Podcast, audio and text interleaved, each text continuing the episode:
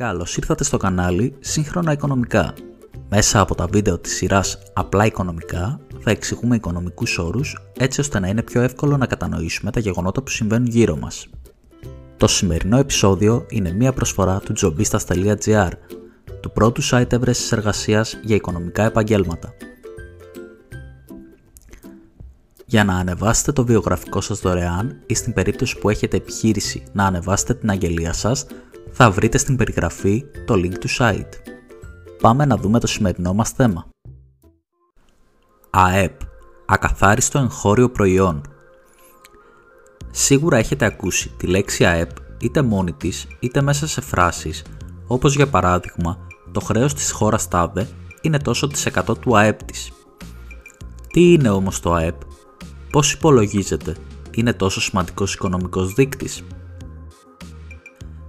Το ΑΕΠ μας δείχνει το σύνολο της παραγωγής μιας χώρας για ένα συγκεκριμένο χρονικό διάστημα, συνήθως ένα έτος, σε ένα νούμερο.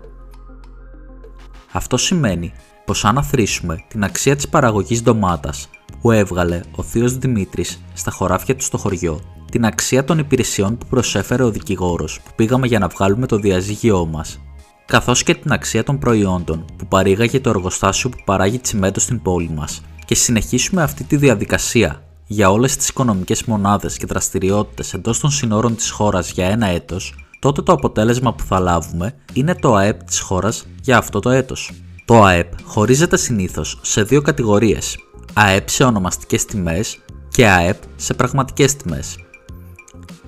Αυτό που μας ενδιαφέρει εμάς περισσότερο είναι συνήθως το ΑΕΠ σε πραγματικές τιμές. Το ΑΕΠ σε ονομαστικές τιμές κάνει το άθροισμα της παραγωγής της χώρας για ένα χρονικό διάστημα με βάση τις τιμές εκείνου του χρονικού διαστήματος. Αντίθετα, για να υπολογίσουμε το ΑΕΠ σε πραγματικές τιμές, χρησιμοποιούμε συνήθως τη μέθοδο του ΑΕΠ σε σταθερές τιμές. Υπολογίζουμε την αξία της παραγωγής της χώρας και όταν λέμε χώρας εννοούμε όλων των κατοίκων της χώρας που έχουν οικονομικές συναλλαγές, όχι των κρατικών επιχειρήσεων, ορίζοντας μία χρονιά ως έτος βάσης και αφαιρούμε τον πληθωρισμό από την αξία παραγωγής κάθε επόμενης χρονιάς. Αν αυτό σας ακούγεται ακόμα πολύπλοκο, σκεφτείτε πολύ απλά ότι μπορεί να αγοράζετε σήμερα τη βενζίνη στο 1,5 ευρώ το λίτρο, ενώ μπορεί πριν από 5 χρόνια να αγοράζατε το ίδιο λίτρο βενζίνης με 1,4 ευρώ. Και στις δύο περιπτώσεις όμως, το βενζινάδικο σας πούλησε 1 λίτρο βενζίνης.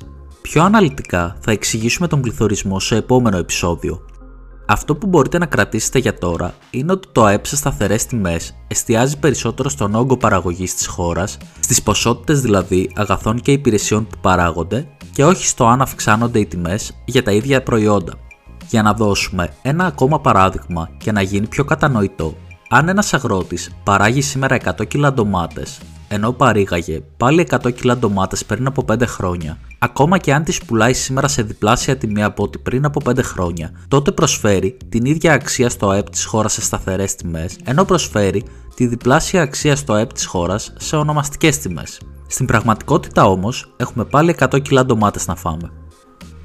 Πώς μετράτε το ΑΕΠ; Δεν θα μπούμε σε τεχνικές λεπτομέρειες των στατιστικών υπηρεσιών, απλά θα αναφέρουμε τις τρεις μεθόδους που υπάρχουν για τη μέτρηση του ΑΕΠ.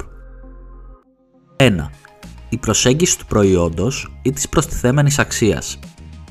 Με τη μέθοδο αυτή υπολογίζουμε και αθροίζουμε την προστιθέμενη αξία του προϊόντος που δημιουργήθηκε σε κάθε φάση παραγωγής και εμπορίας του. Ξέρω ότι δεν καταλάβατε τίποτα. Πάμε να δούμε ένα παράδειγμα.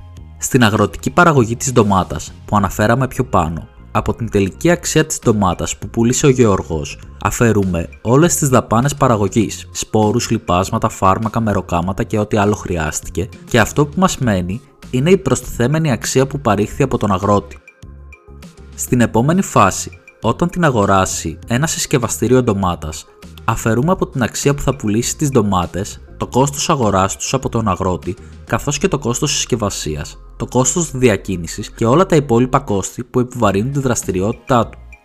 Κάνοντας αυτή τη διαδικασία για όλα τα προϊόντα και τις υπηρεσίες που παράγονται στη χώρα και αθρίζοντας τις προστιθέμενες αξίες τους, λαμβάνουμε το συνολικό ΑΕΠ της χώρας. 2. Η προσέγγιση της δαπάνης.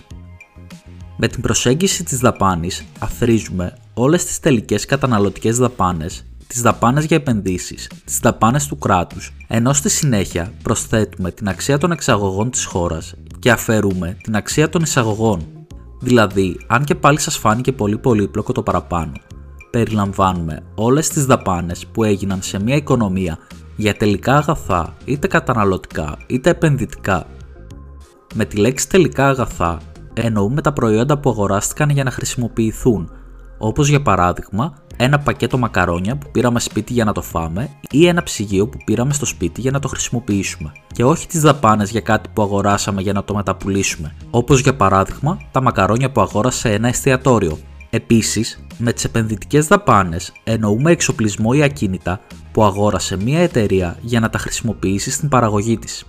Παράδειγμα, ένα μηχάνημα που συσκευάζει ντομάτες όταν το αγοράζει ένα συσκευαστήριο ντοματών είναι επενδυτική δαπάνη, ενώ όταν το αγοράζει ένας έμπορο για να το μεταπουλήσει δεν είναι. Αντίστοιχα, σε ένα συσκευαστήριο για ντομάτες, η αγορά των ντοματών δεν είναι επενδυτική δαπάνη γιατί θα μεταπουληθούν στο σούπερ μάρκετ, οπότε δεν θα συμπεριληφθεί στο ΑΕΠ σε αυτή τη φάση. 3. Η προσέγγιση του εισοδήματος. Με την προσέγγιση του εισοδήματος προσθέτουμε όλα τα εισοδήματα που δημιουργήθηκαν εντός της χώρας είτε για τους εργαζόμενους είτε για τους επιχειρηματίες και τις εταιρείες. Η μέτρηση περιλαμβάνει μισθούς, συντάξεις, επιδόματα, κέρδη από ενίκεια ή τόκους και τα κέρδη των επιχειρήσεων. Τα κέρδη, όχι τα έσοδα, συν τις αποσβέσεις, δηλαδή ένα καθαρά λογιστικό έξοδο που αφαιρούν επιχειρήσεις από τα κέρδη τους και αφορά τη φθορά του εξοπλισμού τους. Θεωρητικά και οι τρεις μέθοδοι θα έπρεπε να καταλήξουν στο ίδιο ακριβώς νούμερο. Επειδή όμως υπάρχουν παράγοντες που εμφανίζονται με διαφορετικό τρόπο σε κάθε μεθοδολογία, όπως για παράδειγμα, ένα μη δηλωμένο εισόδημα που φαίνεται στις δαπάνες μας αλλά όχι στα εισοδήματά μας, οι προσεγγίσεις αυτές εμφανίζουν συνήθως κάποιες ελάχιστες αποκλήσεις, οπότε χρησιμοποιώντας τον μέσο όρο τους, είμαστε πολύ κοντά στο πραγματικό αποτέλεσμα. Επιγραμματικά, θα λέγαμε πως το ΑΕΠ είναι ο πιο αντιπροσωπευτικός δείκτης για να καταλάβουμε το οικονομικό μέγεθος μιας χώρας.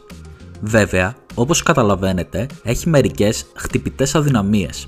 Αρχικά, όσο μεγαλύτερο είναι ένα κράτος σε πληθυσμό και έκταση, τόσο μεγαλύτερο ΑΕΠ μπορεί να παράξει, καθώς η οικονομία του διαθέτει περισσότερους πόρους, περισσότερους ανθρώπους να εργαστούν, περισσότερες εκτάσεις να καλλιεργηθούν και να χτιστούν εργοστάσια ή γραφεία. Βέβαια, αυτό δεν ισχύει πάντα. Για παράδειγμα, η Σιγκαπούρη μια πολύ μικρή σε έκταση χώρα με μόλις περίπου 5,5 εκατομμύρια πληθυσμό είχε πραγματικό ΑΕΠ για το 2020 600 δισεκατομμύρια δολάρια ενώ η Αιθιοπία που είναι 1500 φορές μεγαλύτερη σε έκταση και έχει περίπου 117 εκατομμύρια κατοίκους 21 φορές μεγαλύτερο πληθυσμό είχε πραγματικό ΑΕΠ για το 2020 μόλις 278 δισεκατομμύρια δολάρια, σχεδόν το μισό.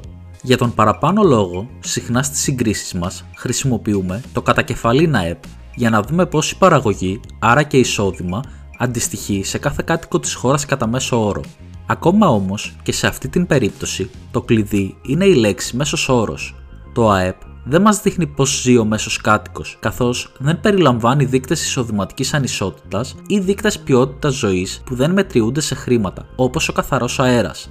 Μας δίνει όμως μια καλή αρχική εικόνα και σε συνδυασμό με άλλους δείκτες όπως ο HDI, δείκτης ανθρώπινης ανάπτυξης, και ο δείκτης Gini, που μας δείχνει το μέγεθος της οικονομικής ανισότητας, μπορεί να μας οδηγήσει σε κάποια πιο ασφαλή συμπεράσματα. Σας ευχαριστούμε πολύ που παρακολουθήσατε το σημερινό μας επεισόδιο. Αν σας άρεσε αυτό που είδατε και ακούσατε, μην ξεχάσετε να κάνετε like και subscribe, πατώντας και το καμπανάκι για να σας έρχεται ειδοποίηση όταν βγάζουμε νέο επεισόδιο. Επίσης, μπορείτε να μας γράψετε στα σχόλια άλλα οικονομικά ζητήματα και άλλους οικονομικούς όρους που θέλετε να αναλύσουμε.